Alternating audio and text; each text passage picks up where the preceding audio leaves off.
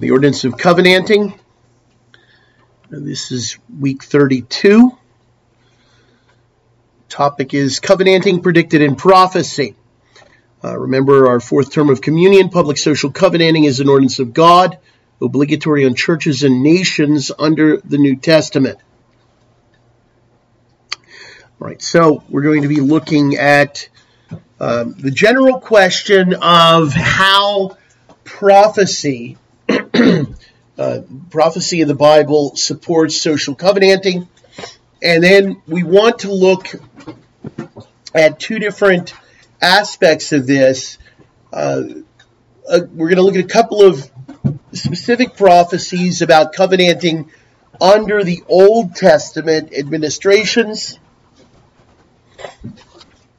and then finally, we'll look at uh, the prophecies about covenanting under the New Testament administration. And um, we're going to spend more time on, on the latter because I don't think anybody who's read the Bible is going to argue too much about uh, the reality of, of social covenanting in the Old Testament. But when we get to the New Testament era, a lot of people think that um, uh, maybe this doesn't necessarily apply. So we, we want to look at the relation between prophecy and covenanting because this connection actually, I think, forms a, a pretty good proof and prop for the doctrine of social covenanting. And once we see that there is um, uh, this relation and what we might call prophetic expectation uh, with respect to covenanting, we shouldn't be surprised then to see, first of all, uh, that that is being carried out under the Old Testament administrations, and then we shouldn't be surprised uh, keeping in mind, you know, that we've we've already talked about how covenanting is a moral ordinance, um, but as a prophesied ordinance, something prophesied in the New Testament era, it has, I think, um, an additional uh, additional um, uh, point uh, to make with regard to the doctrine of covenanting. It's it's really showing us that this is not uh, it's not simply something uh, that we've said is moral and then we're applying it under the New Testament, but it's actually something, and this is really what we're going to be looking at with prophecy in general. Uh, you'll see this when something is prophesied. And then we see the fulfillment and, and God's approbation on that fulfillment and so on, there's there's um, a declaration in the prophecy of God's purposes, and there is in the um, fulfilling of these prophecies there's an owning and approving of those divine purposes in history. So uh, we want to look first then at the question of question one: How does prophecy support social covenanting? the answer uh, is this: the fact of covenanting under the Old Testament dispensations, being approved of God, gives a proof that it was proper then, uh, when, which is accompanied by the voice of prophecy, affording evidence that even in periods uh, then future, it should be no less proper. So we want to compare Zechariah 8.23 with Ezekiel 16.8. Zechariah 8, verse 23. Thus saith the Lord of hosts, in those days it shall come to pass that Ten men shall take hold of all languages of the nations, even shall take hold of the skirt of him that is a Jew, saying, We will go with you, for we have heard that God is with you. Ezekiel 16, 8. Now I passed by thee and looked upon thee, behold, thy time was a time of love, and I spread my skirt over thee, and covered thy nakedness, and I swear unto thee, and entered into a covenant with thee, saith the Lord God, and thou becamest mine. Right. So, first thing that we can notice from that is that there is some some intimation in prophecy that what is going on in prophesying, or excuse me, in covenanting, uh, is something not limited to the times of those who are prophesying, but they, they are looking down the corridors of, of the future. And they're seeing something, uh, in this case, it's something we will talk about more as we go a little further uh, into this topic, but in this case, they're looking down the corridors of time at what we would call the restoration of the Jews and and the um, the effect that that would have on the Gentile church. so it's important to understand that the prophecies are not, with regard to covenanting, they're not all limited to what we would call the um, the Old Testament era. They're not all neatly tied up by the time Christ comes, nor are they all tied up with the coming of Christ, as if he fulfills every aspect uh, that is being held forth, not just in these prophecies, but specifically in these prophecies with respect to social covenanting, public social covenanting. Right, so they're looking at the future, if you can imagine, and they are seeing it in terms that involve this ordinance of covenanting. And again, I would remind you as we go through these, although there are people today who would assert that a lot of this, or maybe all of this, is typological. Uh, typologies, um, typologies generally um, have some kind of an answerability uh, in in um, the antitype, right? They're made after that pattern. And when we look at covenanting, we would have to ask ourselves, what covenanting is a pattern of what? Uh, it's a pattern of covenanting. When we, we we've looked at this, right? There's it's not pointing to something else. It's pointing to itself, and that means it's not a type. It's not a shadow. right? It is what it is. And so when these prophecies are foreseeing in the future what we would call covenanting times under what we're going to see uh, is very clearly the New Testament, then we have to conclude that covenanting is not simply limited to that period of time that we would associate with the Old Testament. Right, so the argument for the service that's afforded by prophecy is peculiar. And um, the corresponding with evidence from other sources is independent. Um, it, it's peculiar um, because prophecy is really a, a drawing back uh, so that we can uh, take a look into the future.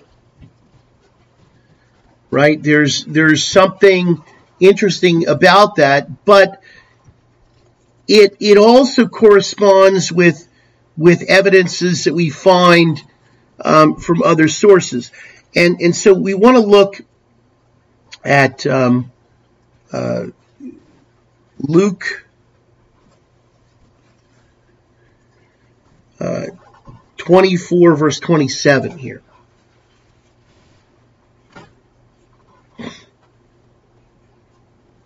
Luke 24, verse 27. The beginning at Moses and all the prophets, he expounded unto them in the scriptures of things concerning himself. so, when we consider um, Christ, right, and, and the fact that there's a sense in which all of the um, the Old Testament is talking about him. How many different ways does is talk about him? Prophecy is only one line of proof, right? But pointing to Christ and who he is and, and when he's coming and all of that. It's not the only thing. So we we have to look at that and say, well, we have we have prophecy, uh, which provides one line of argumentation for the Messiah. We we also have promises. We have the covenant,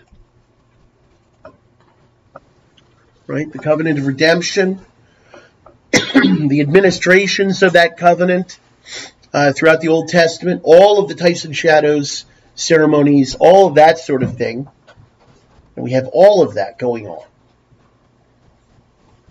And so, only um, prophecy is peculiar uh, and and it's actually an independent source because if you can imagine uh, prophecy, because it's looking down the corridors of time, all right, it's it's actually leaping over, if you will, a lot of those types and shadows to take you right to the point of fulfillment, to give you a picture of what that fulfillment will look like in the future. so it's independent. It's not dependent upon these other lines of argumentation. Okay, that's that's what prophecy is interesting that way. And so again, keep that in mind as we're talking about covenanting. You know, when when prophecy is talking about covenanting, uh, it's it's looking down the corridors of time, and it's going to take up this issue of covenanting independent of other lines of argumentation. Right? This is God revealing his future purpose. There is in that, um, usually there's either an expression of, of approbation or disapprobation, depending on what the, what the matter is being prophesied. But we're going to see in the case of covenanting, uh, it comes with the approbation of God. God isn't mad looking down, you know, as it were, looking down the corridors of time that people are going to covenant. You know, it's not like when he's he, he's looking down and prophesies that you know they're going to sin, somebody's going to sin, or some some nation is going to sin in this or that way.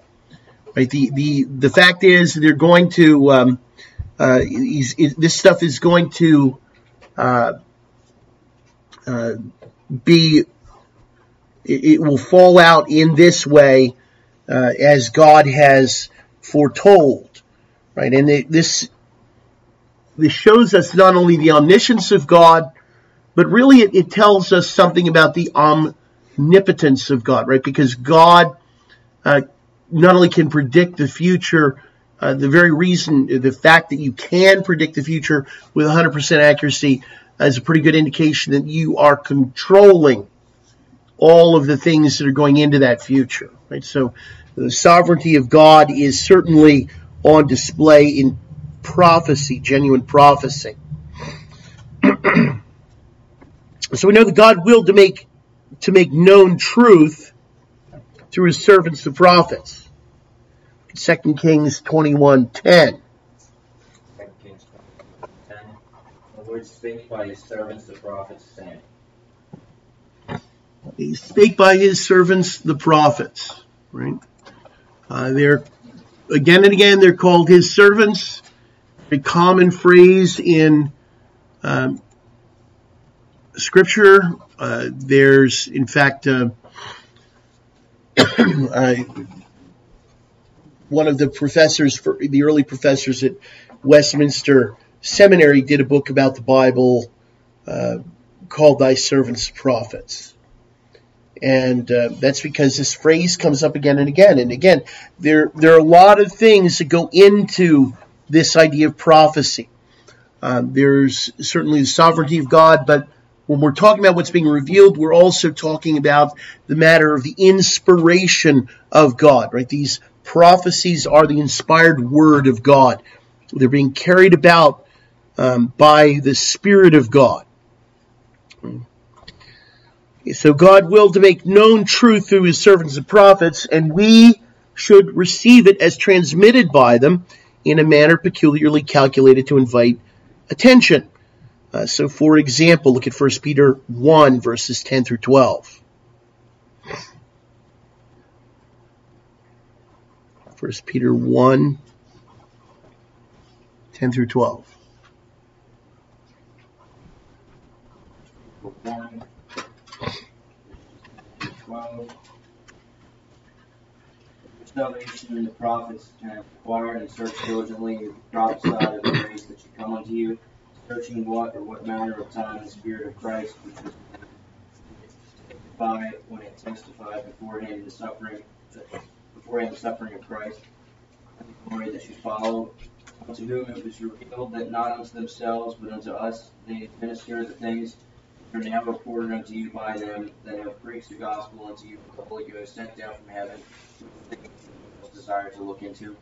So Peter is talking about uh, what the prophets are prophesying, he, he's, he's telling you that their vision had respect to the New Testament era, what we would now call the gospel era. And it it excited the attention of those to whom it came. It should excite our attention even more, right? Remember, and he, and he points out the angels are, the Greek word means that they're stooping down. They're trying to look in and understand what's going on uh, with respect to what was prophesied about Christ and the time of the gospel. And so, that being said, you know, if it excite, if it excited the attention of those people in the Old Testament, and it excites the attention of the angels so that they're stooping down and trying to get a peek at what this means. How much more should it excite your attention since, in fact, uh, you have a very direct interest in this if you're a believer, right? So uh, these prophecies, these things that are being prophesied, they're not simply um, matters which are theoretical or you know what we might call esoteric matters, uh, matters that are um, just really fit for, say, philosophical discussion. But ultimately, what is being proclaimed in the teaching of the prophets and, and is being proclaimed by the teaching of the apostles has um, very practical application and it, it, certainly is very consequential uh, for those of us who have come into the world after the coming of Christ. Okay, so it hasn't become less important, it's actually become more important what they're saying. because what they've said bears witness to what we know and and have proclaimed now by the apostles. All right, a statute tells what, according to the authority of God, ought to be done.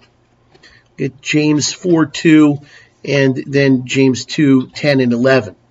James 4 2. You lust and have not, you kill and desire power and cannot obtain. You fight in war, yet you have not because you ask not. James 11. Whosoever shall keep the whole law and yet offend in one point, he is guilty of all. For he that said, Do not commit adultery, said also, Do not kill. Now if thou commit no adultery, yet if thou kill, thou art become a transgressor of the law. So, the law tells you what you ought to do. Uh, prophecy prophecy tells you what God is going to do or what uh, God is going to cause to fall out. Um, there's a sense in which if that's all we knew, we would we would need to go back and, and say, well, is this right or wrong? You know, because our our rule um, would not simply be uh, our our rule is not what is, uh, but our rule is what ought to be. Right? We we have to live by the law. Um, nonetheless, prophecy when it has this approbation of God, when it's flowing forth in an approving manner, when it is looking forward to something which has the very clear approbation and, and good pleasure of God upon it, that tells us that what is going on um, in the future, uh, what's being predicted, that that is in fact also uh, according to the will of God for us. Right? That there's that there is um, a clear indication of, of what we ought to do in that. The revelation of God's purposes unfolds precisely the same things as uh, as to be done, but according to his sovereign arrangements made to lead them. So we're going to look at Revelation 5 5.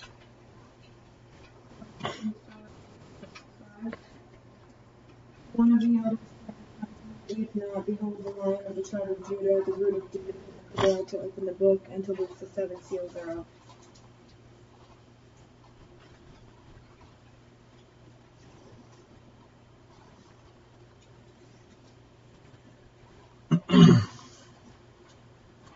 So, um, the point the point here is that uh, the, the one in view who is worthy to take the book is very clearly Christ. And he is then at the center of all of these per- historical purposes. Um, everything is revolving around him and what he's going to do.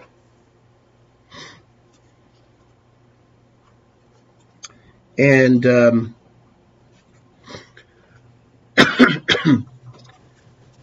prophecy is, uh, if if you can envision it this way, the law is in a sense pushing us in a direction.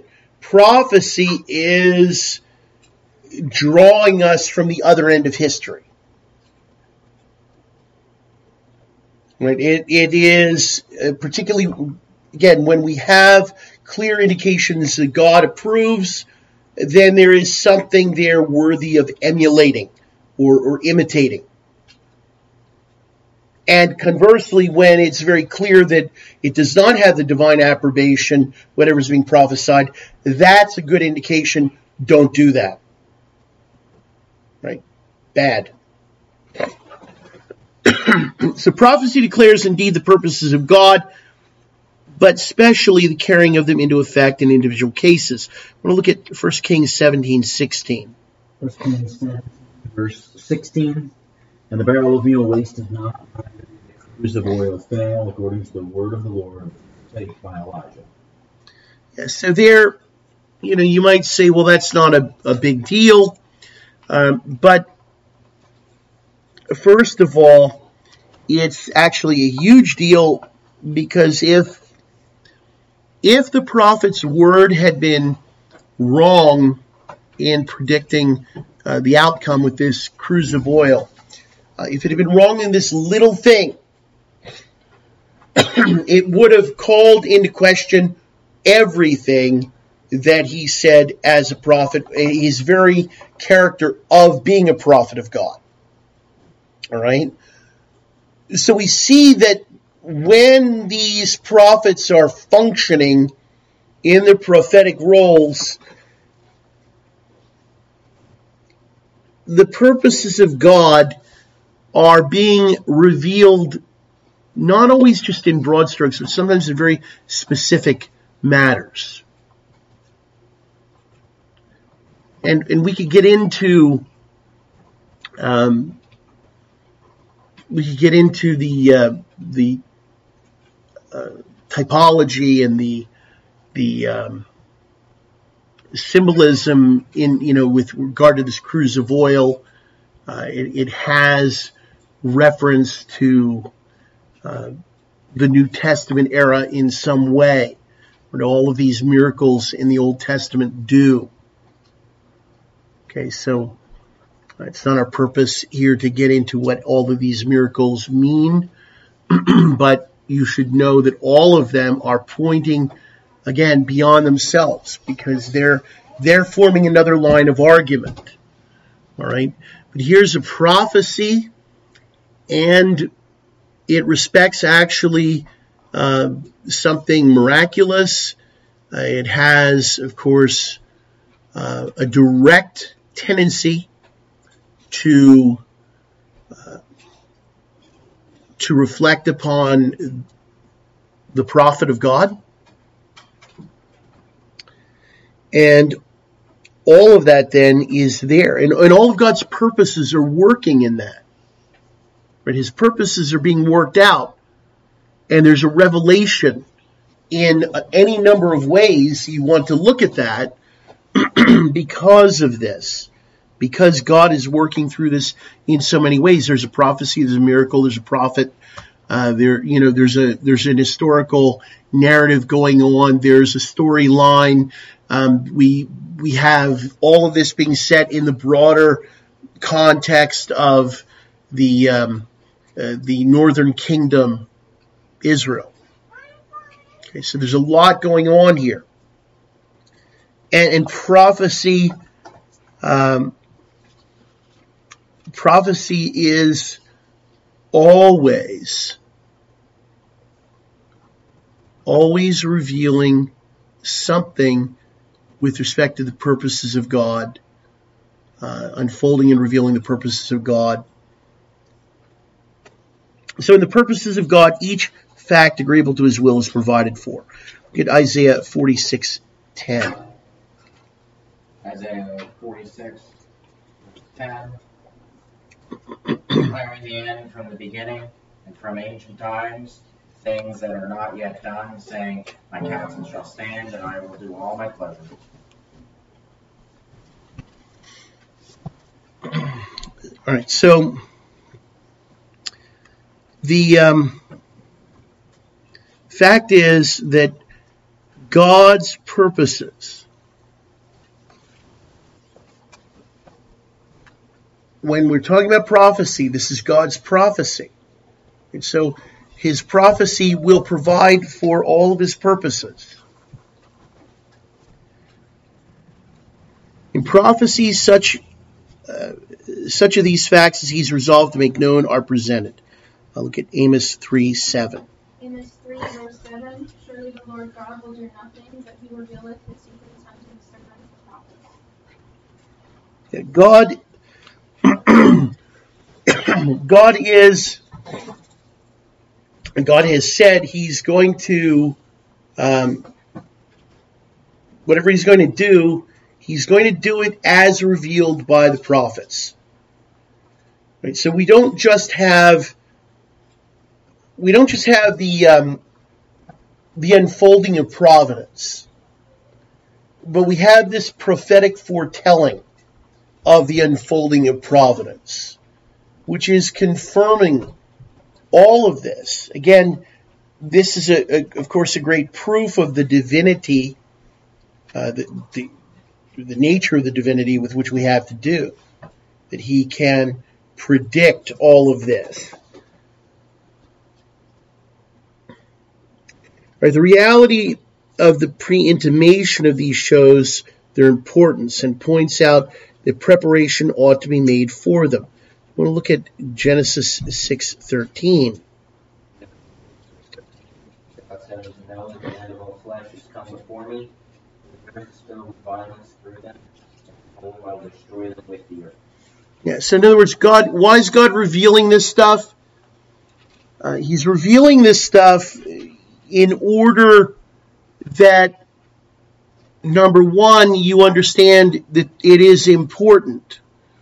All right, it's important um, to you. It's important uh, in a in a broader context to the church and people of God.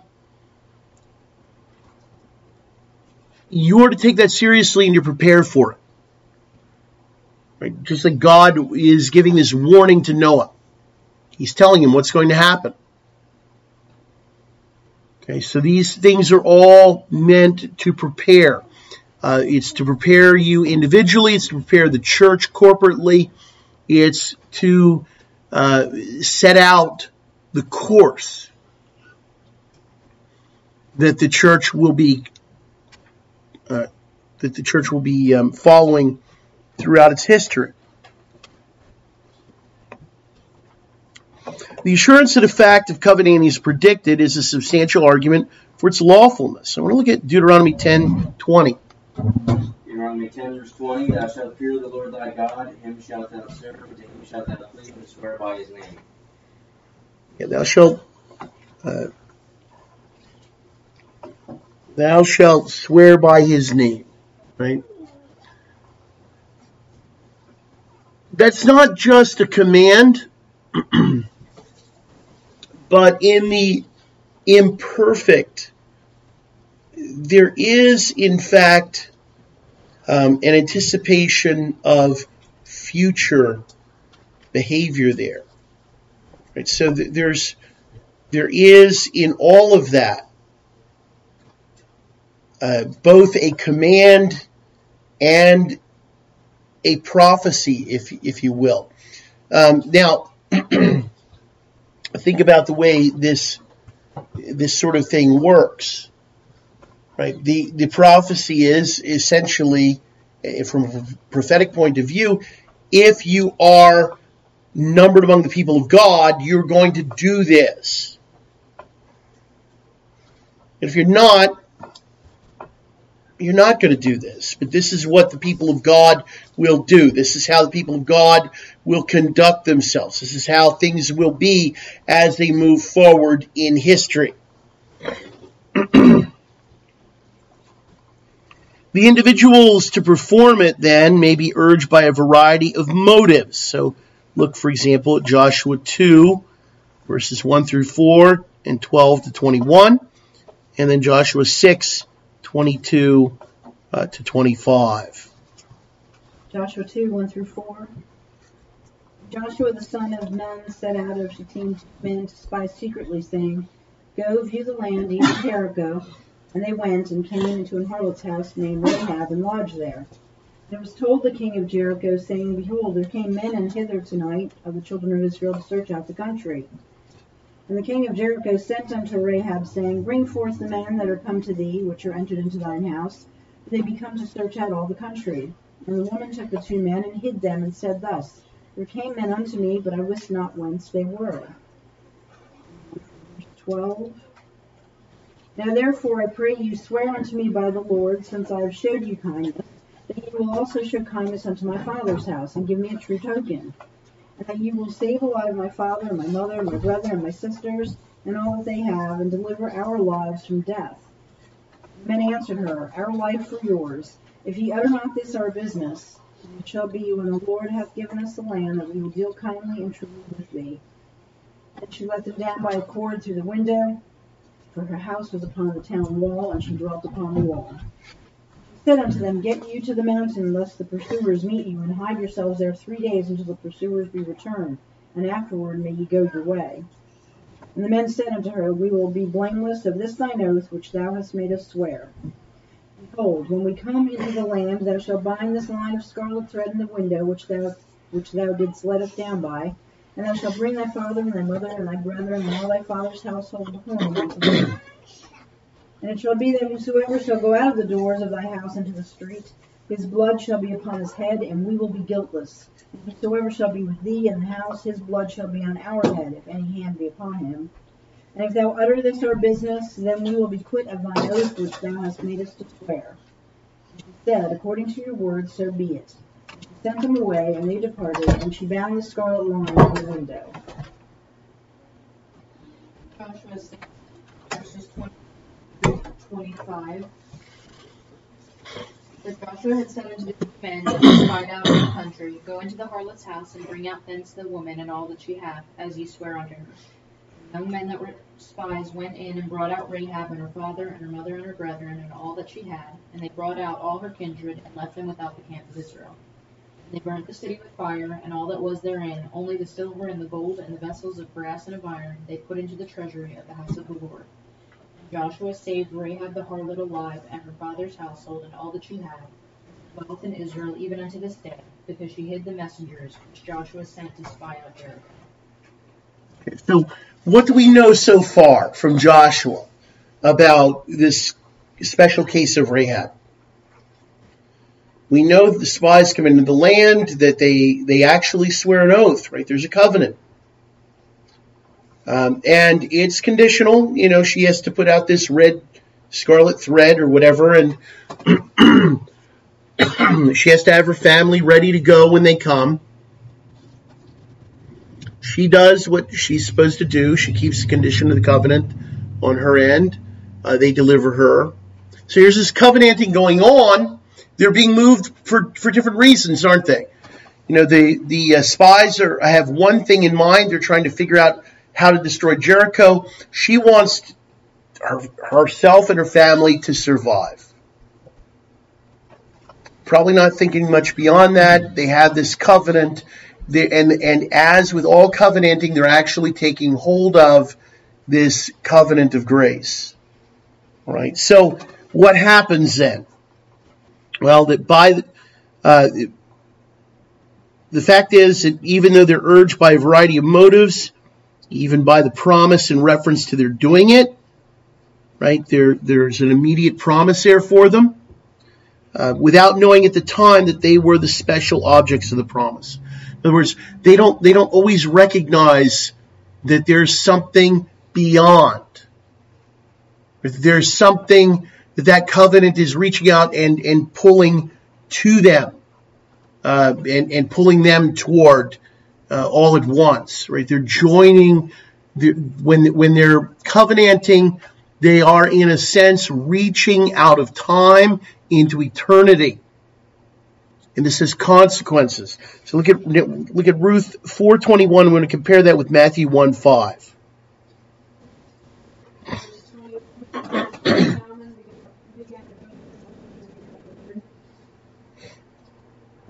Numbers 5. Salmon begat Boaz of Rahab, and Boaz begat Obed of Ruth, and Obed begat Jesse. Yeah, so Salmon begat Boaz of Rahab. In other words, Rahab ends up being in the line of Messiah. Right? She is Jesus' great great great great grandmother. Well, how did that all come about? There was this little incident of covenanting. None of them probably were thinking about the, the distant outcome of that or where this would lead. But they were all obedient to not only the duty but the covenant that, that was made in the doing of that duty. And it has ramifications long after, far beyond where where they thought to go.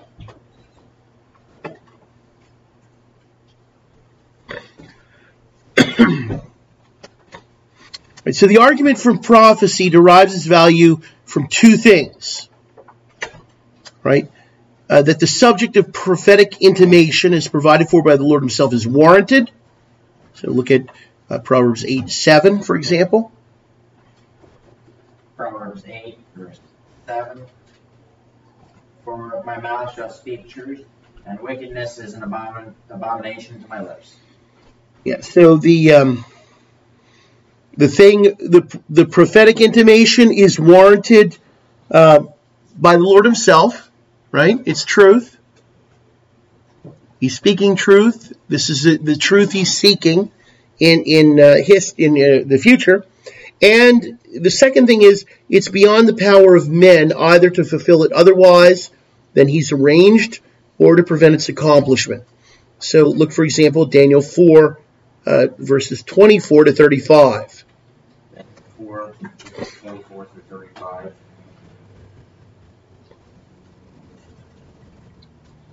The interpretation, O king, and this is the decree of the Most High, which has come upon my lord the king, that they shall drive thee from men, and thy dwelling shall be with the beasts of the field, and they shall make thee to eat grass as oxen, and they shall wet thee with the dew of heaven, and seven times shall pass over thee, till I know, till thou know that the Most High ruleth in the kingdom of men, and giveth it to whomsoever he will. Whereas they commanded to leave the stump of the tree roots, thy kingdom shall be sure unto thee, after that thou hast known that the heavens do rule. Wherefore, O king, let my counsel be acceptable acceptable unto thee, and break off thy sins by righteousness, thine iniquities by showing mercy to the poor, if it may be a lengthening of thy tranquility. All this all this came upon the king Nebuchadnezzar. At the end of twelve months he walked in the palace of the kingdom of Babylon.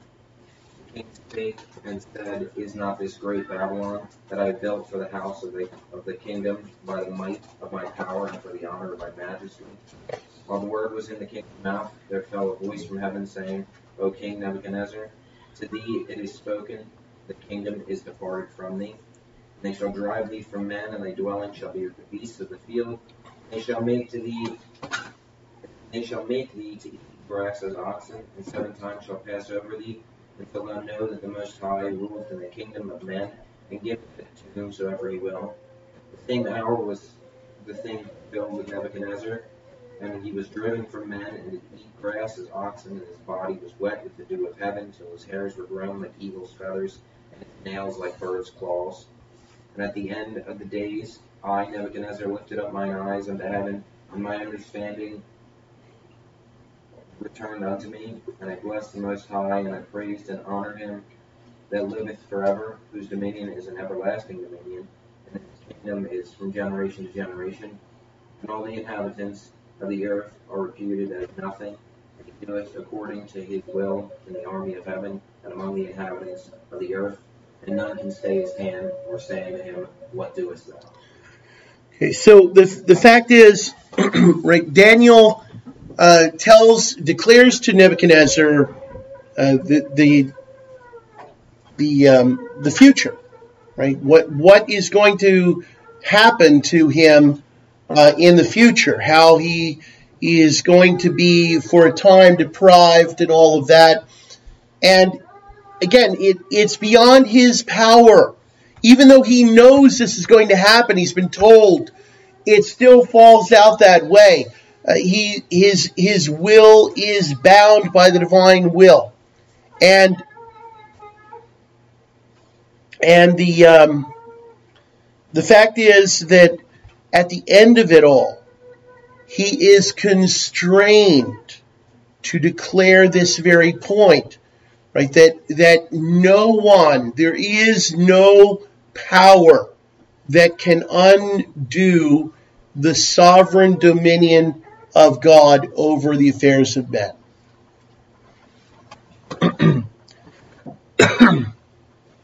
prophecy then describes with precision facts that will take place. Look at Second Chronicles 18:27. Chronicles 18, verse 27, and Micaiah said, If thou certainly return in peace, then hath not the Lord spoken by me. And he said, Hearken, all ye people. If if it doesn't fall out the way that you know that I I've declared it's going to fall out, then you know the Lord hasn't spoken by me.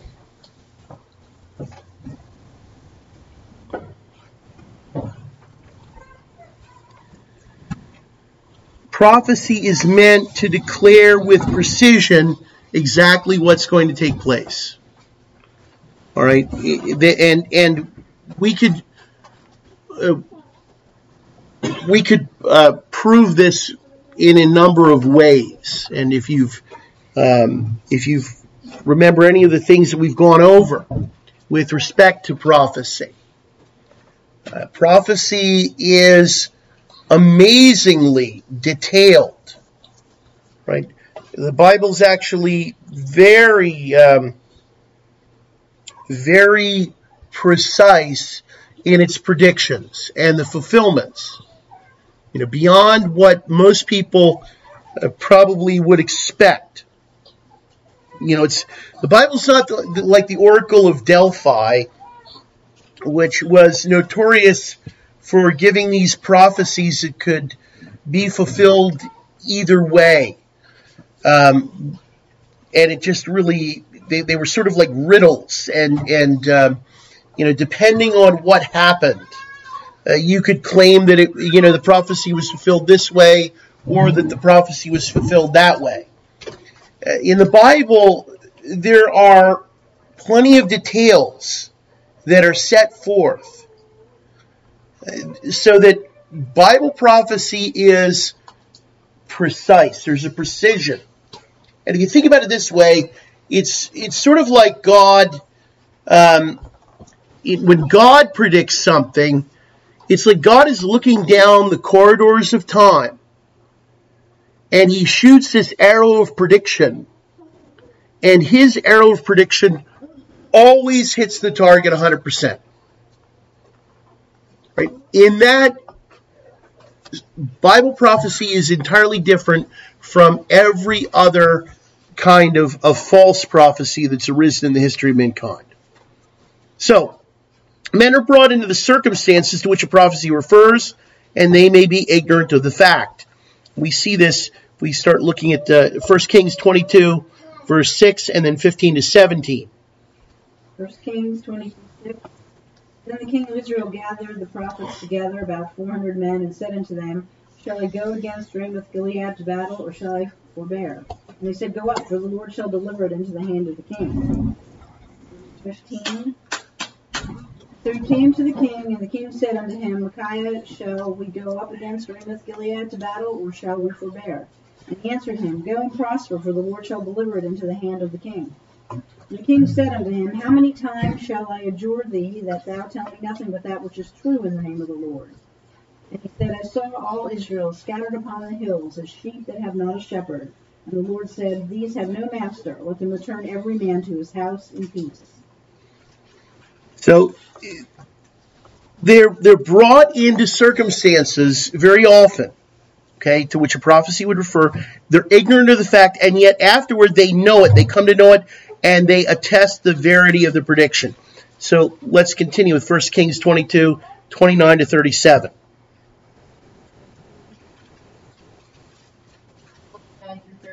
So the king of Israel and Jehoshaphat the king of Judah went up to Ramoth Gilead. The king of Israel said unto Jehoshaphat, I will disguise myself and enter into the battle, but put thou on thy robes. And the king of Israel disguised himself and went into the battle, but the king of Syria commanded his thirty over his chariots, saying, neither with small nor great, save only with the king of Israel. And it came to pass, when the captains of the chariots saw Jehoshaphat, that they said, Truly it is the king of Israel. And they turned aside to fight against him, and Jehoshaphat cried out. And it came to pass, when the captains of the chariots perceived that it was not the king of Israel, that they turned back from pursuing him. And a certain man drew a bow at a venture, and smote the king of Israel in the harness. He said unto the driver of his chariot, Turn thine hand and carry me out of the host, for I am wounded. And the battle increased that day, and the king was taken up in his chariot against the Syrians, and died at even, and the blood ran out of the wound into the midst of the chariot. And then went a proclamation throughout the host about the going down of the sun, saying, Every man to his city, and every man to his own country. So the king died and was brought to Samaria, and they buried the king in Samaria. So again, what, what's the point here? They knew, he knew the prophecy, right? He, he knew the prophecy. He was brought to all of the circumstances and he still denied it. He was in denial of the facts. You know, he thinks he's somehow going to fool God, right? He's going to go out and somehow he's going to get around the prophecy by this true prophet of God.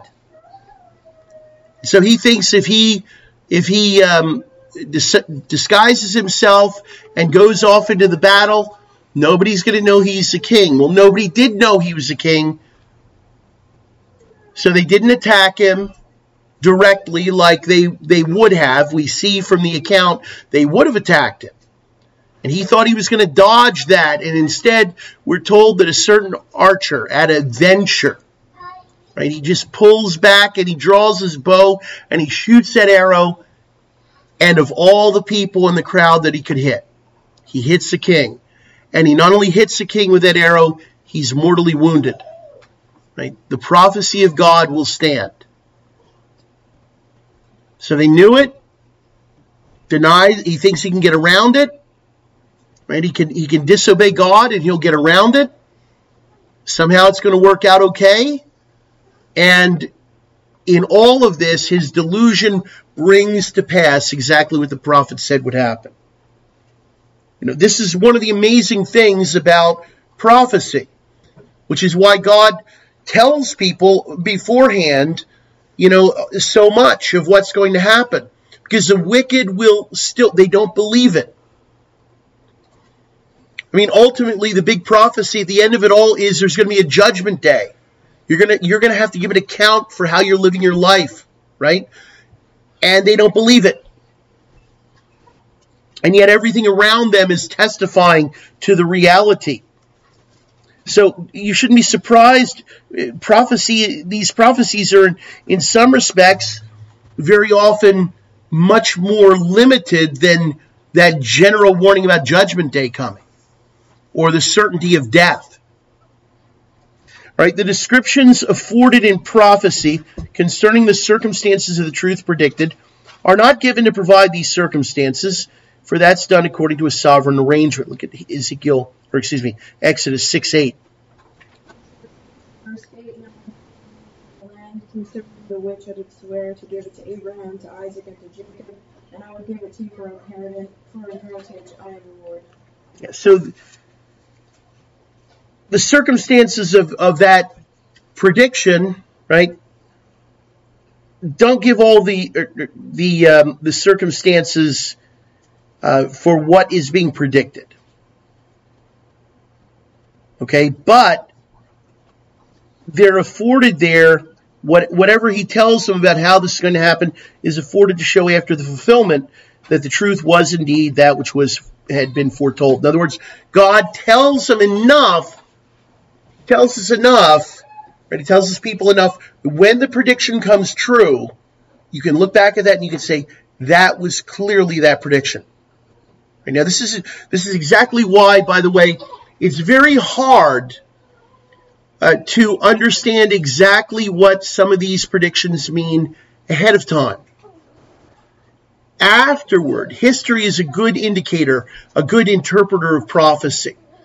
Right, but it's prophecy is a bad uh, a bad way for us to try to to uh, grope through history because we just don't really get it until we're there and beyond. Right, so these things are are told to show that it was the truth which God told. It wasn't just something you know, like the truth. There wasn't just a shadow of it, but it's exactly what God was predicting. So with Joshua 23, 5 and 15. Joshua 23, 5.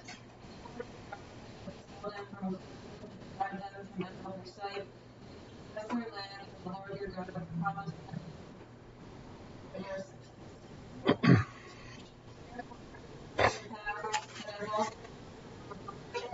the Lord your God promised you, upon of all evil things, and to destroy you, all his good love will you. So prophecies of duty will be done then lead men to it, not as attracted by circumstances, but rather as directed by the divine counsel. So look, for example, at Deuteronomy 9.23. Likewise, when the Lord sent you from Kadesh Barnea, saying, Go up and possess the land which I have given you, then you rebel against the Lord your God, and you not or hearken to his voice. So that's sort of the contrary point, which means, on the other hand, that that when uh, you're, you're being directed by divine counsel, uh, when something is being prophesied, that that you should do this. Right? It's not just there's not just a command. It, there's a counsel there, uh, because the idea is that you are to be doing something that is um, uh, that, that will, will, actually gain the um, approbation of the divine, right? That the God has already, in fact, expressed prior approval uh, to what is prophesied. So prophecy, therefore, independently of its fulfillment, prophecy affords a reason for covenanting. So I want to compare Isaiah 45:23 with Philippians 2:10. 45 23. I have sworn by myself, the word is going out of my mouth righteousness shall return. Every knee bow, every tongue. Verse 10. That at the name of Jesus every knee should bow, of things in heaven and things in earth and things under the earth. So, properly authenticated, then, prophecy has the force of an argument. Look at Psalm 63:11. Psalm 63:11. But the king shall rejoice in God; everyone that sweareth by him shall glory. But the mouth of them that speak lies shall be stopped. Yeah. So, God, remember, God rejoices in the truth. So when these prophecies are authenticated, we know these are the these are the prophecies of God. Uh, these are things that God is not only predicting are going to come to pass, but that He He is um, showing some kind of approbation prior to that.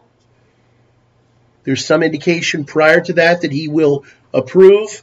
All of that has the force of an argument to do it. shown to be prophecy, both by the circumstances in which it was uttered and by the fulfillment. It is manifestly conducive to duty. I want to look at 2 Chronicles 15, 14, and 15. Chronicles 15, verses 14 and 15. They swear unto the Lord with a loud voice, and with shouting, and with trumpets, and with cornets. And all Judah rejoiced at the oath, for they had sworn with all their heart, and sought him with their whole desire and he was found of them, and the Lord gave them rest round about. Yeah, so um, the fact is that the circumstances in which it was uttered, uh, the prophecy, and the fulfillment of these prophecies, right, show that it's conducive to duty. So we have prophecies, you know, that they should, uh, when they come back to the land, we're going to see this, that they should uh, covenant and they do it and God approves of it. You know, all of this is uh, something which is manifesting the duty that underlies what they're doing, right? So the fulfillment of prophecy is a scriptural test of its truth. Numbers 1629.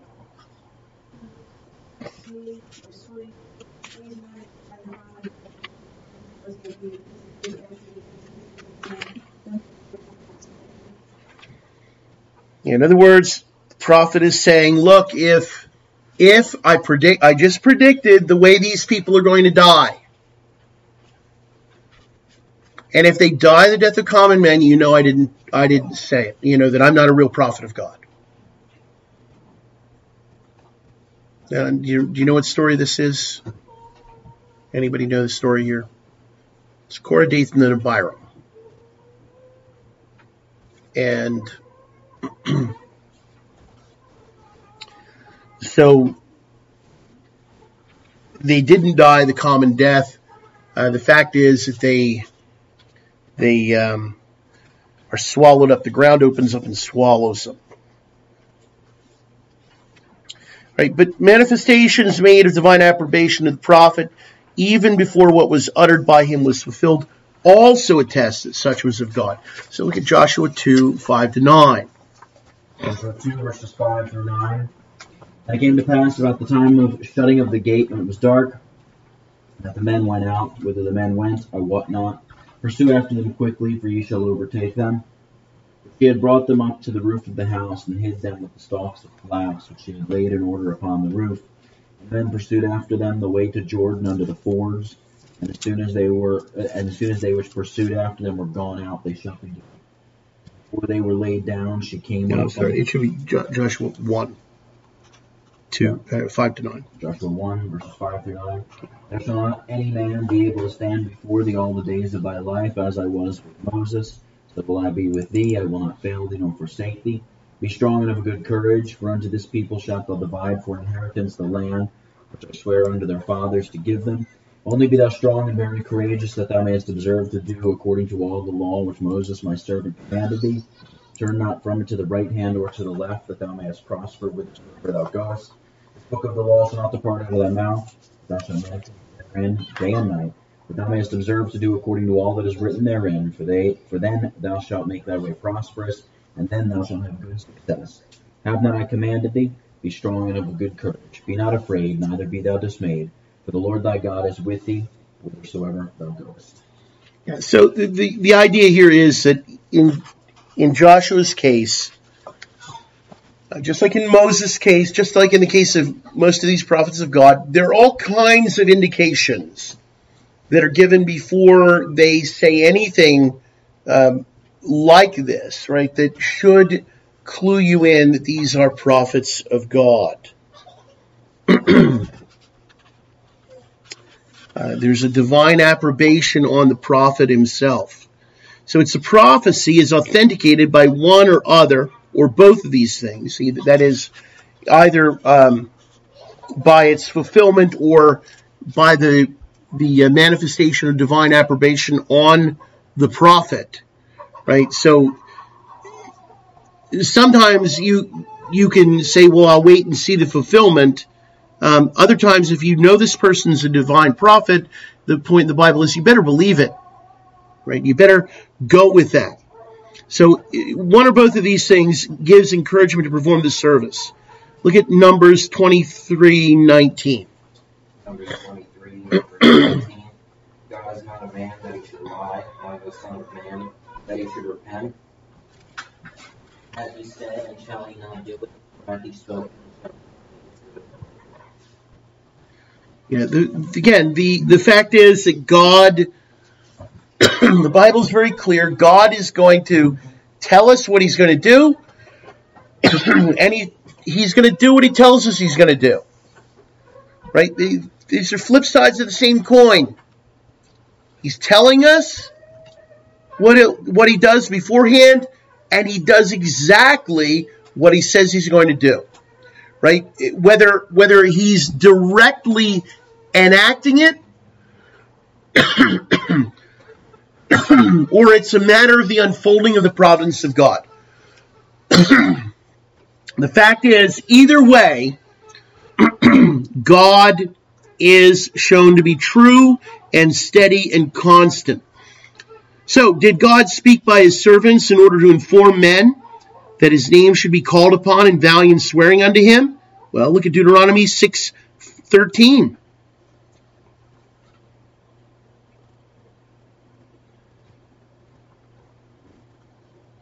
Deuteronomy 6:13. Deuteronomy 6, 13.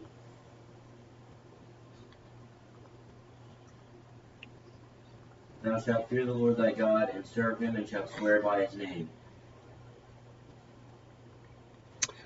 So the answer is yes. He did uh, speak by his servants to inform men that they should call upon him and vow. And because of such a peculiar manifestation of his will, then the duty behooves to be performed. So we want to compare Deuter- or, excuse me, Genesis uh, 28, 16 to 20 with Genesis 35, 1. Genesis 20, 16 to 20. And Jacob awaked out of his sleep, and he said, Surely the Lord is in this place, and I knew it not. And he was afraid, and said, How dreadful is this place? This is none other than the house of God, and this is the gate of heaven. Jacob rose up early in the morning and took a stone that he had put for his pillars and set it up for a pillar and poured oil upon the top of it. And he called the name of the place Bethel. The name of the city was called Luz at the first. Jacob vowed a vow, saying, If God will be with me and will keep me in the way that I go, and will give me bread to eat and raiment to put on, so that I come again to my father's house in peace, then shall the Lord be my God. verse 1 And God said unto Jacob, Arise, go to Bethel, and dwell there, and make there an altar unto God that appeared unto thee when thou fleddest from the face of thy brother.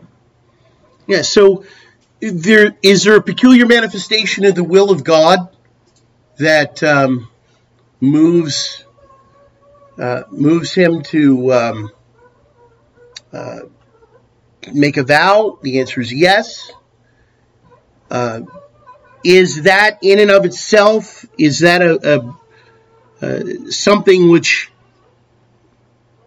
would encourage or really press the duty?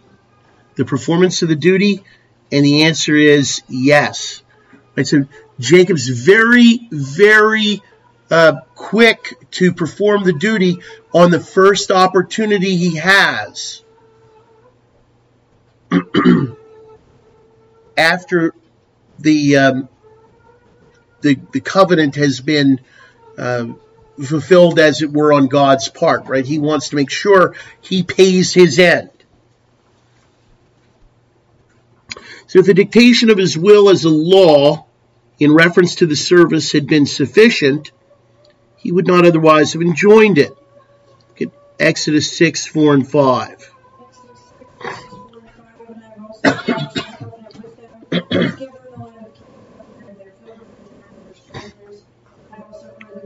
children of Israel whom the Egyptians keep in bondage, and I remembered my covenant.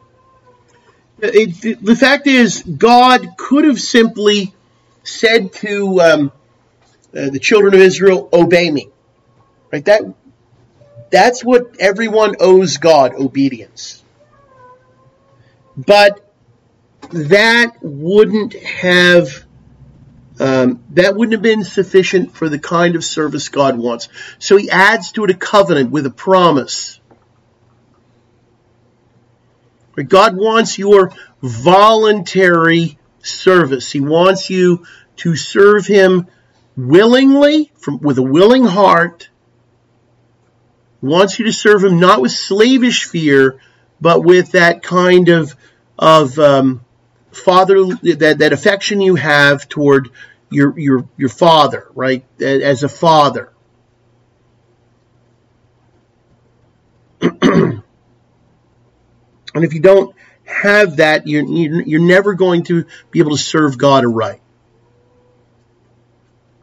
The fact is that you know how you interact with the the, uh, the fifth commandment uh, is a direct a direct analogy to how you're actually interacting with God.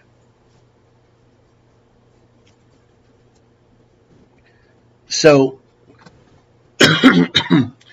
God you know you're you're in a situation where God um, you you're under the law by reason of the creation, right? You you are required to obey. But God doesn't simply want that kind of obedience any more than parents want just sort of an outward slavish obedience from children. You, what you want is you want a willing obedience. You want your children to to um, render honor, and and that requires.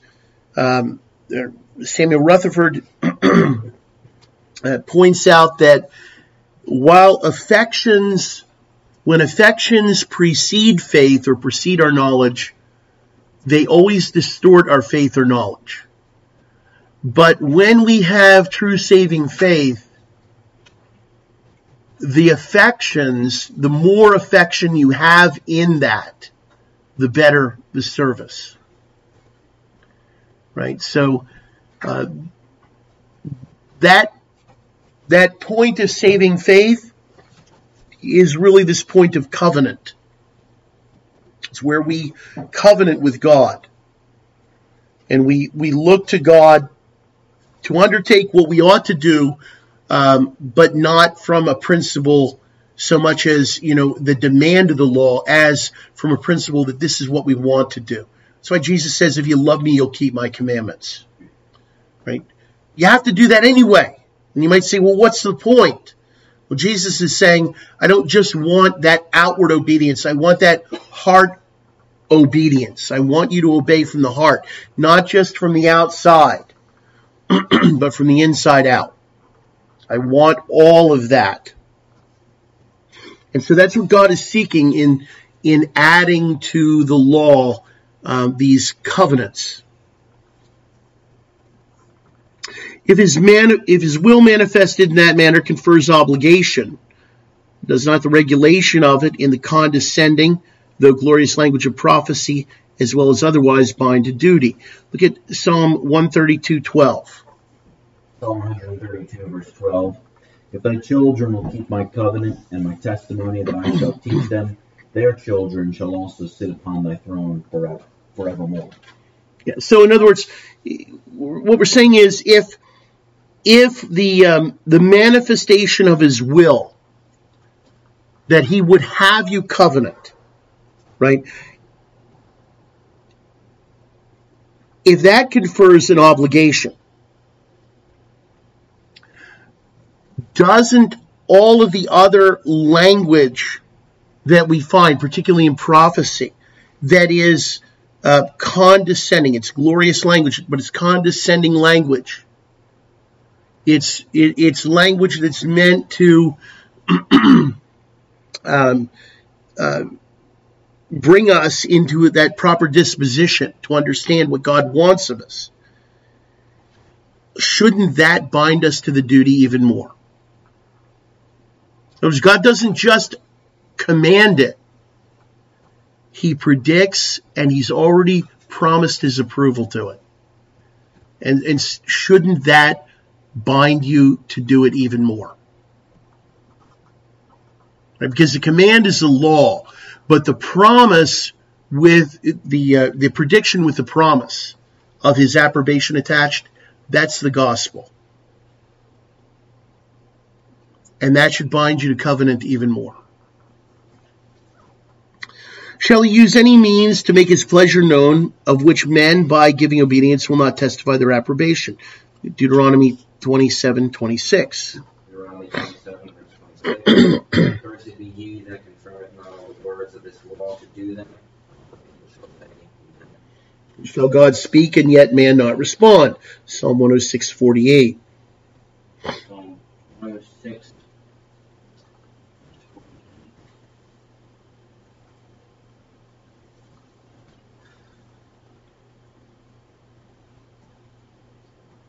Blessed be the Lord God of Israel from everlasting to everlasting, let all the people say amen. Praise you, the Lord. The point is this whether God commands us with a curse or with a promise, or God predicts with a promise or a curse, either way, as his people, our response should be to say amen to that. In other words, whatever he tells us to do, we should say amen under under the threat of the curse, that is the law, or if he promises to reward disobedience as uh, the obedience to the gospel, we should say amen to that too. Remember, all these these commands are only coming to you as as being harsh when you're inclined to disobey. You know, they're they're chastening. It's a chastening effect. The law has a chastening effect. But when the Spirit of God is working in your heart, you are more and more inclined to obey. And so it's more like you're looking at that prediction. You're going to find the, the prediction and the promise of God's approval to be a, a much more compelling argument to covenant than God saying, do this, swear by my name. and yet they're both, they both have the same thing in view, right? I mean, they're both really studying this issue of the glory of God. Okay, but the, the one the one is the command to man um, in his uh, natural estate, and the other is the command of faith. It's and and it enjoins an evangelical. It's calling for an evangelical obedience.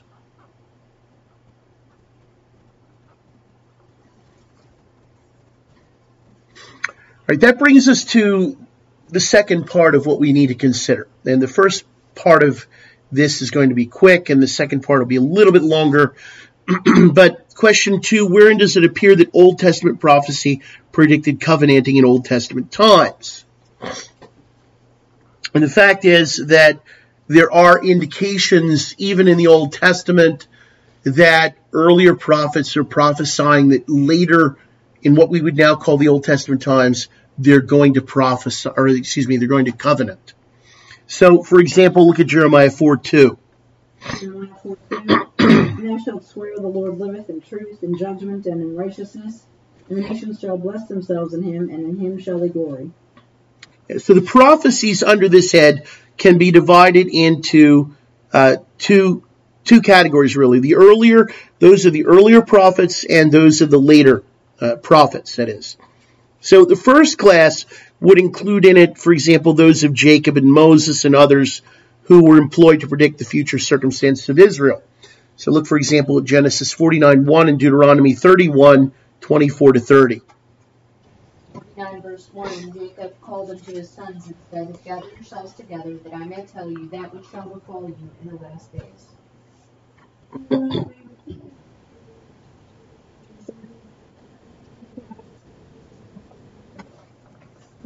unto Israel and broke until they were finished.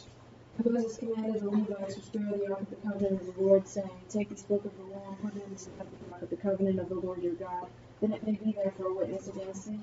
For I know that rebellion Behold, John, for your lives through this day you have been rebellious against the Lord, and how much more after my death. The others in charge and your officers and speak these words against me. I know that after my death you yourselves and turn aside from the way which I commanded you, will befall you in the latter days, you will do evil in the sight of the Lord to provoke him to anger through the work of your hands. What congregation the words of this song? So Jacob and Moses both are very much toward the end of their lives. Uh, they're very much involved in predicting what's going to happen in Israel.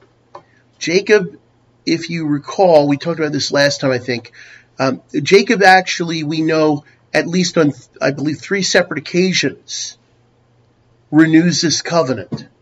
Moses, of course, is very much involved with the establishing of the covenant with respect to the nation of Israel.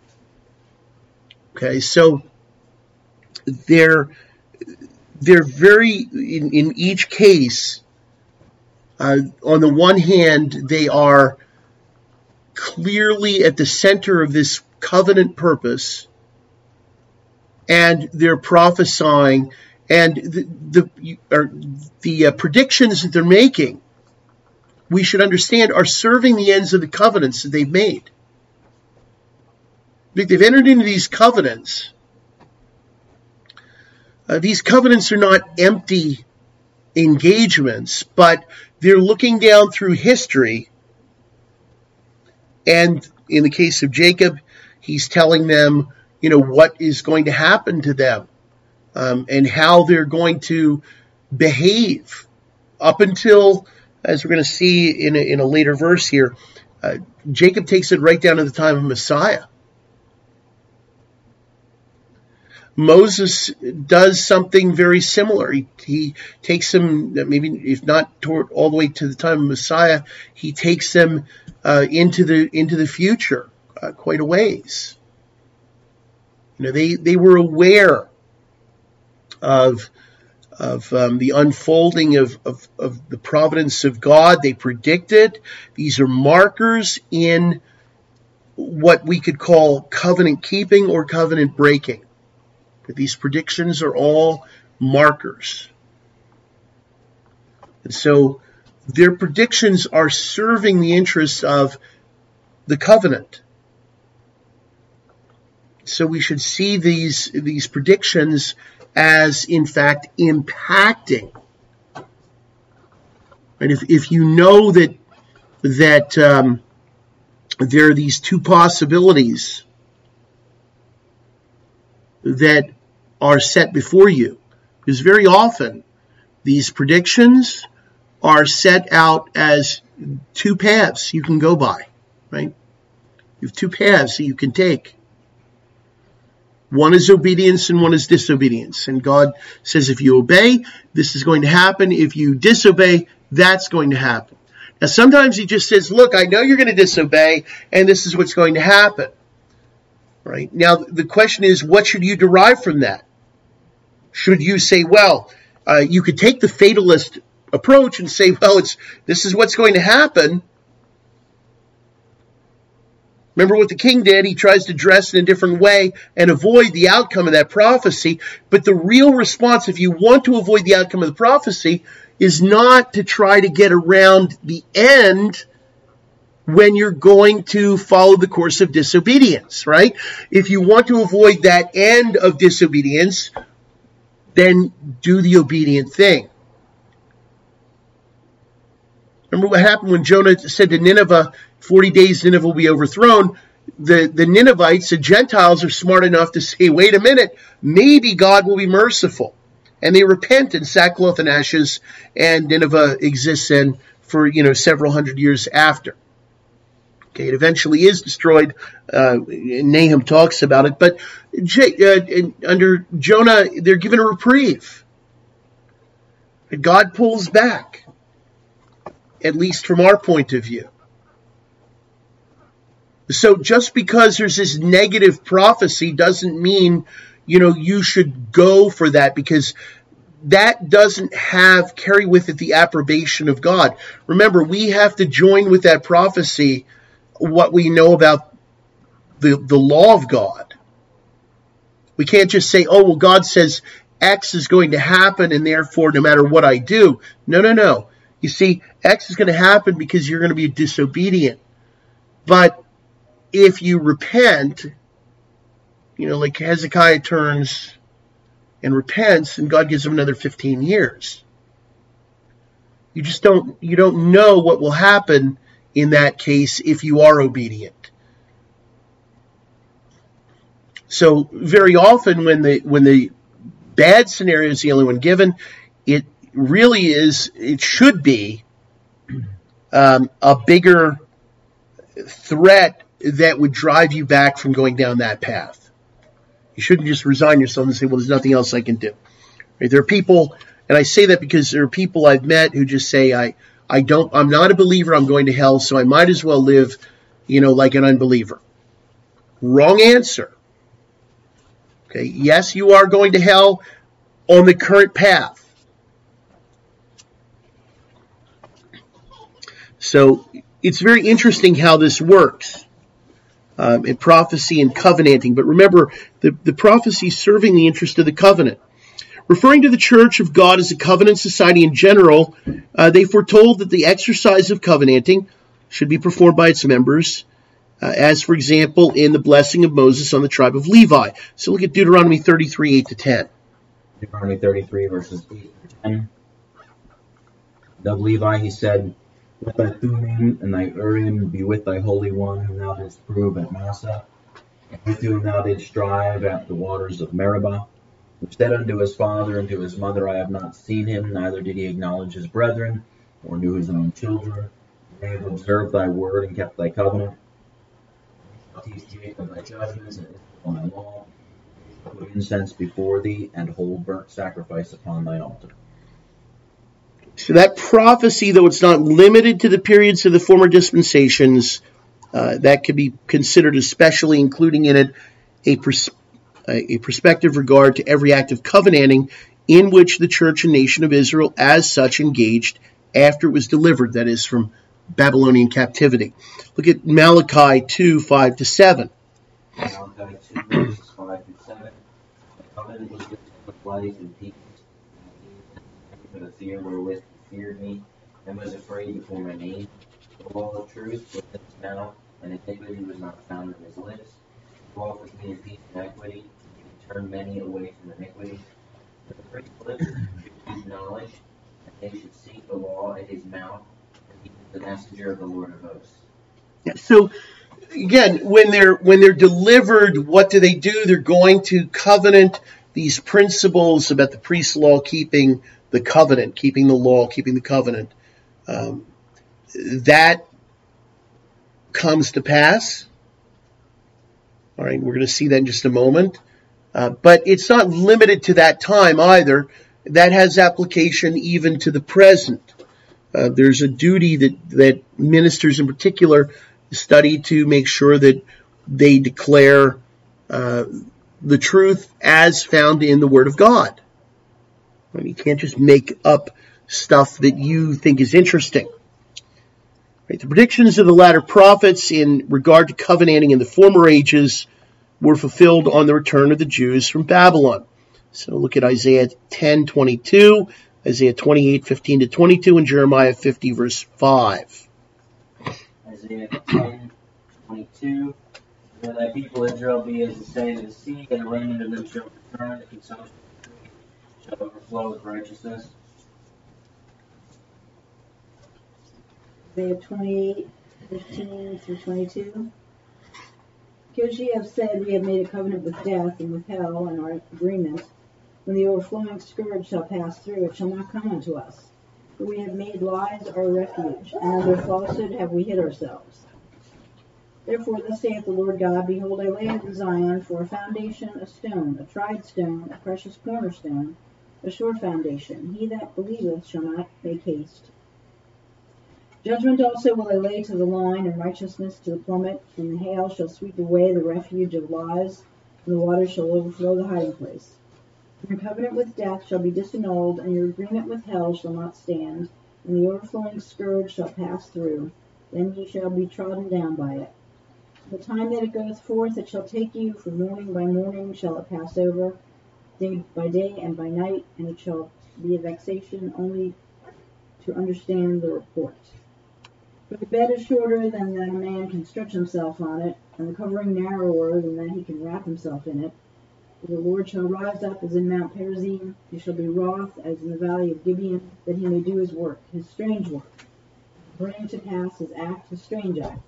And therefore be ye not mockers, lest your bands, lest your bands be made strong. For I have heard from the Lord God of hosts a consumption, even determined upon the whole earth. Jeremiah 50, verse 5. They shall ask the way to Zion with their faces thitherward, saying, Come and let us join ourselves to the Lord in a perpetual covenant that shall not be forgotten. Like they were so explicit and so soon fulfilled, these predictions, as to afford most emphatically an exhibition of the will of God in regard to their object. So, for example, look at Ezra 10, 3 to 5, Nehemiah 9, 38, and Nehemiah 13, 25. Verses three.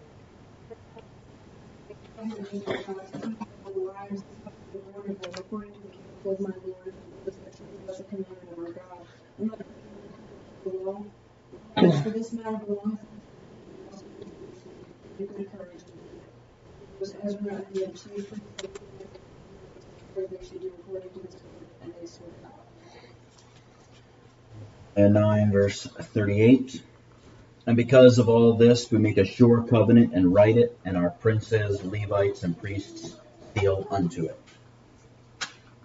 Nehemiah 13, verse 25. And I contended with them and cursed them, and smote certain of them, and plucked off their hair, and made them swear by God, saying, You shall not give your daughters unto their sons, nor take their daughters unto your sons, or for yourselves. So the, the point is,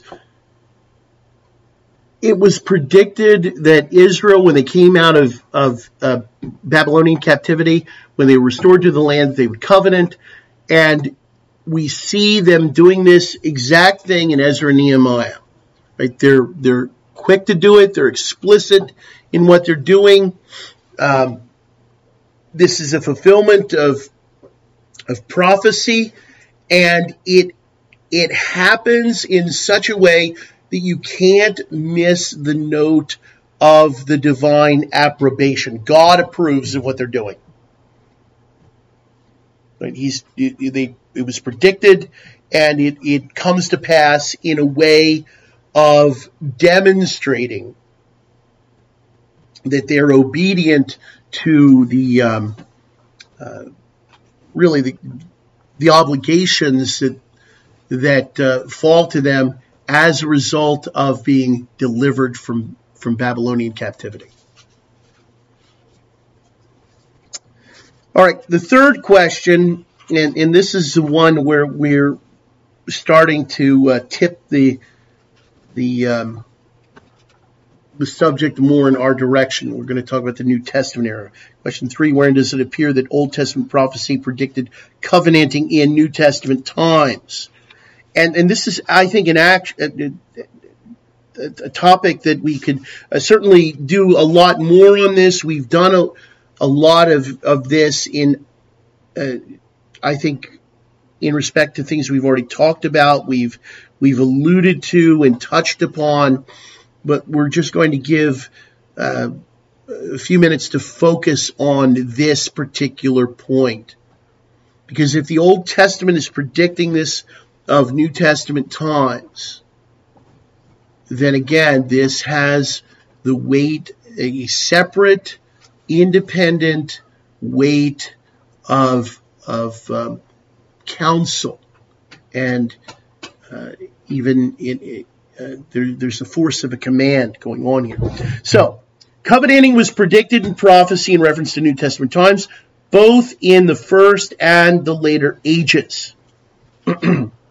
Uh, that is, early in the New Testament times, later in the New Testament times, uh, the performance of the duty in these ages was foretold, as was intimated when it was foretold that the gathering of the people uh, was to be to Messiah.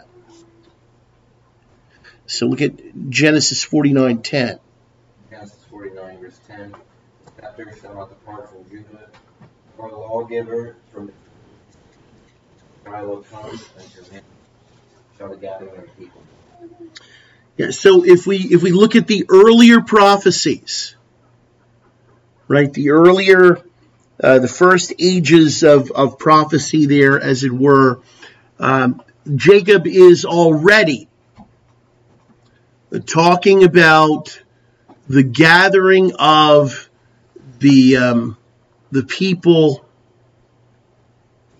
to the Messiah.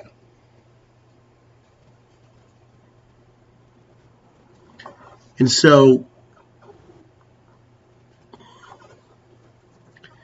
that uh, that prediction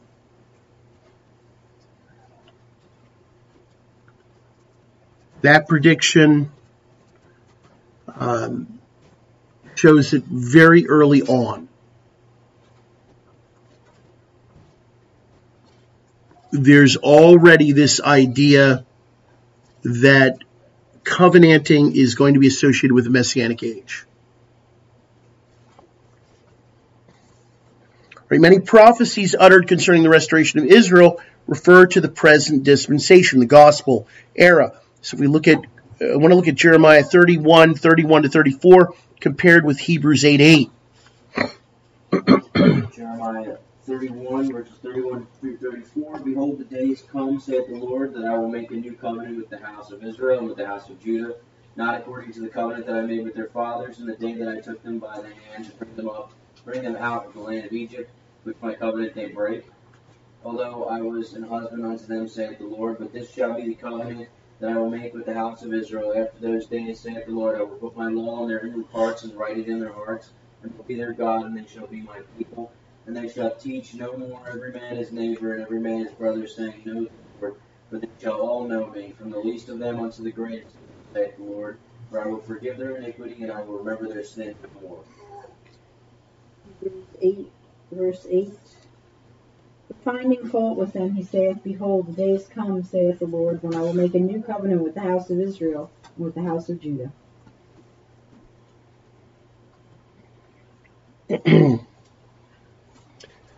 So you have a number of prophecies uh, that talk about Israel being restored, that refer not to the time of Ezra and Nehemiah, but to the gospel era. In fact, I would argue that the time of Ezra and Nehemiah is, in some sense, typical of the restoration of Israel that will occur during the gospel era. Consequently, the predicted exercises of covenanting, which these contain, to it also belong. So look at Ezekiel 34:25 and Ezekiel 37:26. Five. And I will make with them a covenant of peace, cause the evil beasts of the land, and they will dwell safely in the wilderness.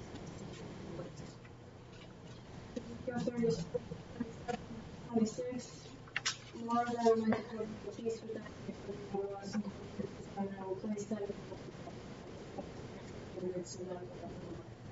yeah, so if, and this is the point, the first point to note about this.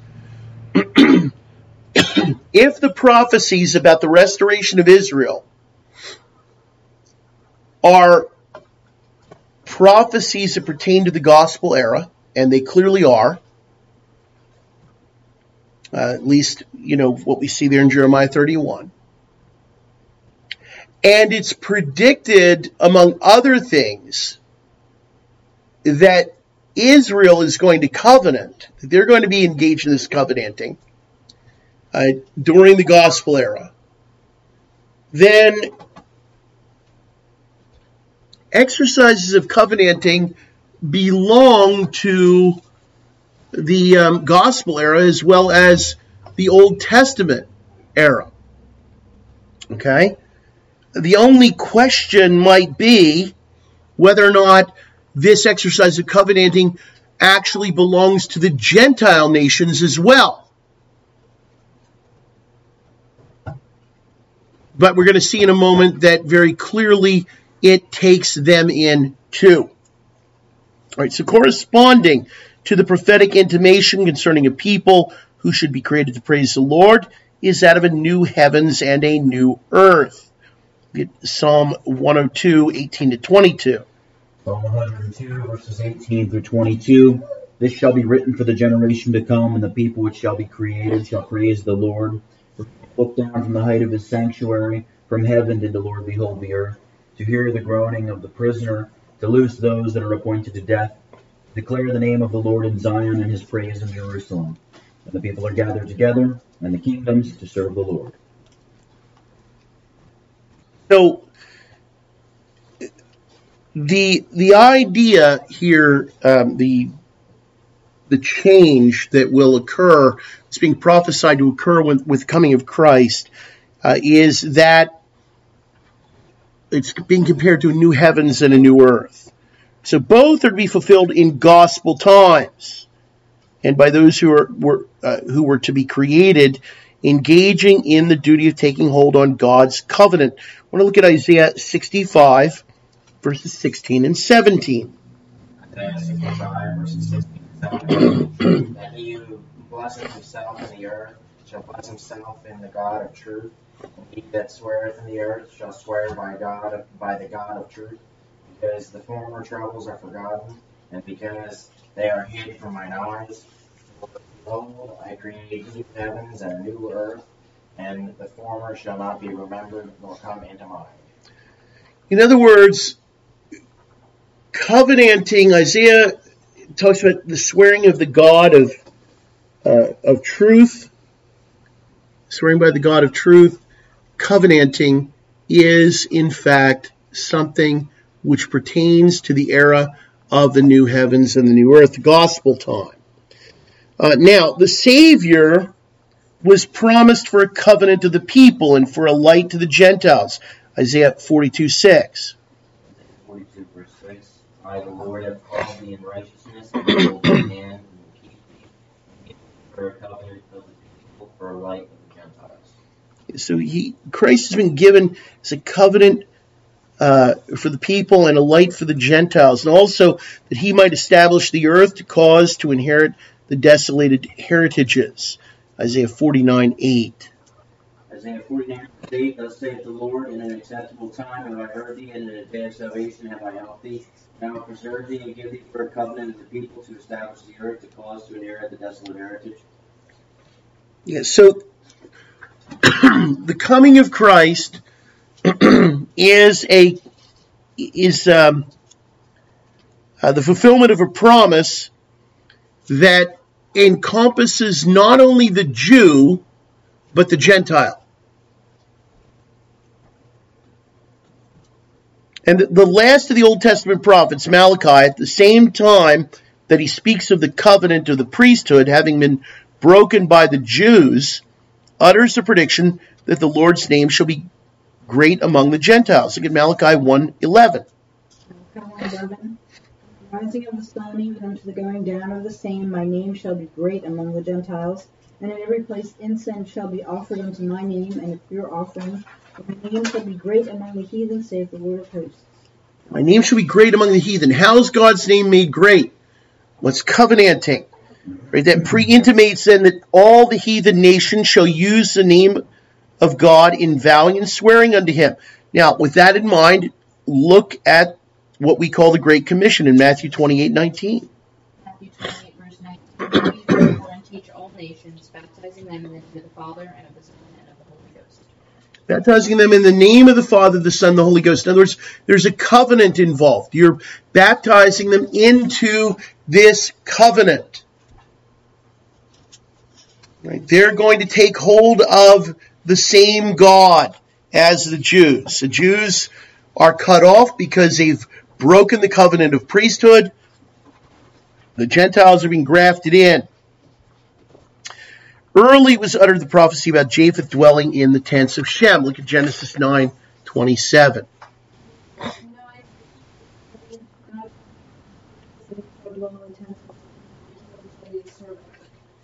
And an illustration of this is given by the Apostle uh, Paul, wherein the reference to covenanting is manifest. Look at Romans 3.29.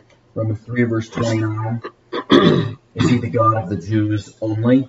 Is he not also of the Gentiles? Yes, of the Gentiles also. Yeah, and how is he the God of the Gentiles also? And the answer is because they've been taken into the same covenant. Right? This is the language. God is the God of Israel in a peculiar way. What is that peculiar way? He's taken them into a covenant. Now, Paul says that too belongs to the Gentiles. So, if what we said about public social covenanting being part of what the Jews are going to do when they are restored, then that pertains to the Gentiles as well. Uh, in fact, many passages besides from the Old Testament prophets show the Gentiles in their national capacities shall vow and swear to God. I want to look at a few of them. Or excuse me, uh, Psalm 22, uh, 27, Isaiah 52, 15, Zechariah 2, 11. Psalm 22 27. All the ends of the world shall remember and turn unto the Lord. All the kindreds of the nations shall worship before thee. Isaiah 52. Shall we sprinkle many nations? The shut their mouths at him. That which had not been told shall they and that which they had not heard shall they consider. Zechariah 2, verse 11. Many nations shall be joined to the Lord in that day, and shall be my people. And I will dwell in the midst of thee, and thou shalt know that the Lord of hosts has sent, the Lord of hosts has sent me unto thee. How are they going to be joined? Many, many will be joined in that day. And how are they going to be joined? Uh, the way they join to God is covenanting. Right? The nations are going to worship Him. How? In in covenant, and this is made explicit in the book of Revelation, uh, where the same thing is foretold. Revelation 11, 15, and, and Revelation 15, 4. Revelation 11. The seventh angel sounded, and there was a great voice in heaven saying, The kingdoms of this world are become the kingdoms of our Lord and of his Christ, and shall reign forever and ever. Revelation 15, verse 4. Who shall not fear thee, O Lord, and glorify thy name? For thou only art holy. For all nations shall come and worship before thee, for thy judgments are made manifest. Yeah, they're going to worship as nations. How are they going to do that as nations? Well, we're saying one of the things that ha- that has to entail is a national confession, a national covenant. They, they're going to have to enter into covenant in a national capacity. Right? So in, in, a, in a couple more weeks, we're going to be looking at just what Scotland did in this respect. And, and I'm, I, I just want you to see in, in biblically what they're doing is they're attempting to do what they're being told to do here. And so we'll assess how successful uh, in terms, at least in biblical terms, um, and then we'll, you know, we'll talk about uh, some of the ramifications of that in a, in a few more weeks, Lord willing. But the fact is that nations are being called in their national capacity into this covenant with God, to take hold of the covenant to covenant. In fact, explicit predictions are made concerning the Egyptians vowing a vow and performing it, and concerning the Assyrians along with them, and Israel being reckoned as the Lord's people, uh, which fall to be fulfilled in the latter times, in the later times. Isaiah uh, 9, uh, 19, 18 to 25. In that day shall cry the land of Egypt and shall be called the that day shall be an altar in the land a pillar of the Lord of the the Lord. Witness unto the Lord of hosts in the land of Egypt, the Lord because of the oppressors. Shall send them and a great one shall deliver them. The Lord shall be known to Egypt, the Lord in that day sacrifice and oblation. Yea, they shall bow the Lord and perform it, and the shall smite and hew it. He shall be entreated with them and shall heal them. That day shall Egypt and the Syrian shall come into Egypt. The Egyptians shall that day shall be the with Egypt and with Assyria even a blessing in the midst of the land. The Lord is hope Blessed be my people and the spirit of the work of my hands. I didn't catch that. so, uh, the fact is that that um, it's predicted that when Israel covenants, that the nations will also be entering into similar covenants or vows. They're going to be taking vows.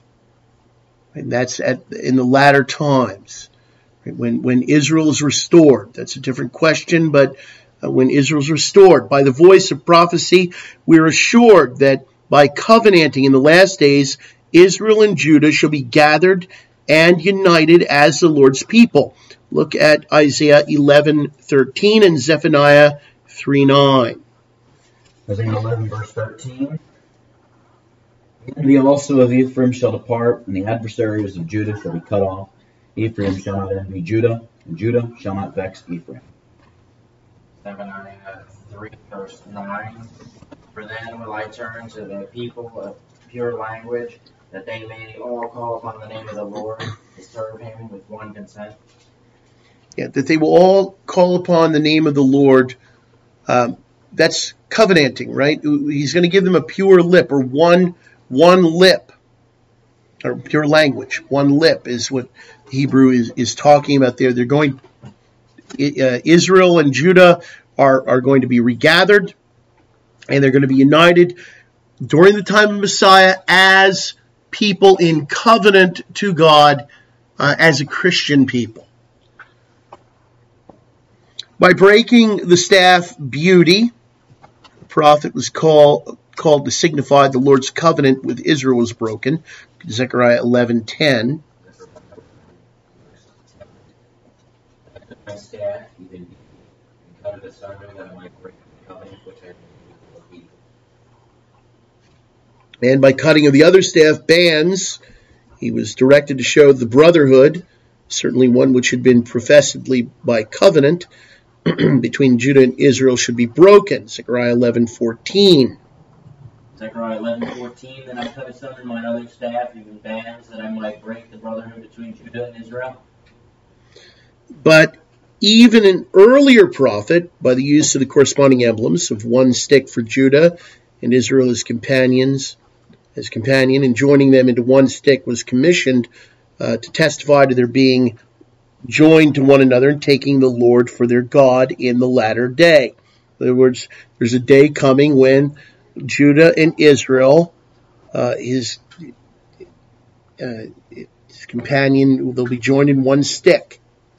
Right? So there are two sticks, they're going to be joined in one stick, and that again will be during the Messianic period. There'll be a restoration of the Jews. They're going to be joined together. They're going to be in submission to Messiah. We're going to look at Ezekiel 37, verses 15 to 28. Ezekiel 37, verse 15. The word of the Lord came again unto me, saying, Moreover, thou son of man, take thee one stick and write upon it for Judah and for the children of Israel his companions. Then take another stick and write upon it for Joseph, the stick of Ephraim, and for all the house of Israel his companions. And join them one to another into one stick, and they shall become one in thine hand. And when the children of the people of thy people shall speak unto thee, saying, Wilt thou not show us what thou meanest by these? Say unto them, Thus saith the Lord God, Behold, I will take the stick of Joseph, which is in the hand of Ephraim, and the tribes of Israel as fellows, and will put them with him, even with the stick of Judah, and make one stick, and they shall be one in my hand. The sticks whereon thou writest shall be in thine hand before their eyes. And say unto them, Thus saith the Lord God, Behold, I will take the children of Israel from among the heathen, whither they be gone, and will gather them on every side, and bring them into their own land. And I will make them one nation in the land upon the mountains of Israel, and one king shall be a king to them all. They shall be no more two nations, neither shall they be, be divided into two kingdoms any more at all. Neither shall they defile themselves any more with their idols, nor with their detestable things, nor with any of their transgressions. But I will save them out of their dwelling places wherein they have sinned, and will cleanse them, so that they be my people, and I will be their God. David my servant shall be their king, shall be king over them, and they shall have one shepherd. They shall also walk in my judgments, and observe my statutes to do them. And they shall dwell in the land that I have given unto Jacob my servant, wherein your fathers have dwelt, and they shall dwell therein, even they and their children and their children's children forever, and my servant David shall be their prince forever. Moreover, I will make a covenant of peace with them. It shall be an everlasting covenant with them, and I will place them and multiply them, and will set my sanctuary in the midst of them forevermore. My tabernacle also shall be with them, yea, I will be their God, and they shall be my people. And the heathen shall know that I, the Lord, do sanctify Israel, and my sanctuary shall be in the midst of them forevermore. Okay, so there's a lot going on in this chapter about the restoration of Israel and, and the effect it will have on the heathen. It, it will um, uh, bring the heathen uh, into closer, stricter uh, observance. It will bring the heathen nations. Uh, we, we expect to see the restoration of the Jews and, and the fullness of the Gentiles following on their coattails uh, shortly prior to the millennial era. Um, anyway, this is this is something which is predicted. What again? What is predicted is when they're joined together, they're going to do it uh, by covenant, and we have now intimations in other respects that the Gentile nations as well will covenant. It's not going to be something peculiar to the Jews because it's not something peculiarly Jewish any more than being a nation is peculiarly Jewish. Right? It's not. right, referring to the words of sacred psalmody as prophetic, if we look at Psalm 1849. And therefore will I give thanks to the Lord among the people and sing praises unto the name. The apostle unfolds from that the exercise of covenanting is incumbent until the latest times. Uh, Romans 15:9. That was my solution, God. I will confess to the Gentiles and sing into their name. I will confess to thee among the Gentiles. Here, if you remember from some time ago, that's the language of covenanting, right? I'm going to covenant. I'm going to get thee to covenant. So the Gentiles are going to covenant, just like the Jews. That's the point here. All right? They're called to covenant. They're called to enter into covenant nationally, to, to covenant as nations. And so each nation uh, we should expect will have uh, the equivalent of a national covenant, and and uh, we expect that all nations will also covenant together. Um, so we will we, we look forward to that. that will be a good sign that the millennium is uh, on our doorstep. Yea, as the fruit of the resurrection of the Lord Jesus, a service that is of covenanting in the loftiest terms is foretold. If we compare Psalm 68:18 with Romans 14:11. Psalm 68, verse 18. Thou hast descended on high, thou hast led captivity captive. Thou hast received victory from men, also, that the Lord God might dwell among them. Romans 14, verse 11. For it is written, As I live, saith the Lord, every knee shall bow to me, and every tongue shall confess to God. This again, the language of every knee shall bow, every tongue confess. That's the language of covenanting, right? When God, when when Christ ascends on high, that is a sign uh, that the um, the messianic era has been inaugurated, and it will it will reach its um, culmination uh, of success when every knee shall bow and every tongue confess at the time uh, when all the nations will covenant before him. Okay, so we're going to be looking in the next couple of weeks. We'll be looking at, just a couple more uh, things with regard to covenanting in general, um, seasons of covenanting, and and um, some some conclusions we can draw from this, uh, so we understand times. What are, what are covenanting times? And so we'll we're, we're uh, moving quickly now toward uh, the point where we're, we're going to need to start looking at that uh, national covenant, and the Solemn League and covenant, and, and uh, the Auchensaugh renovation. So, uh, Lord willing, in the next few weeks.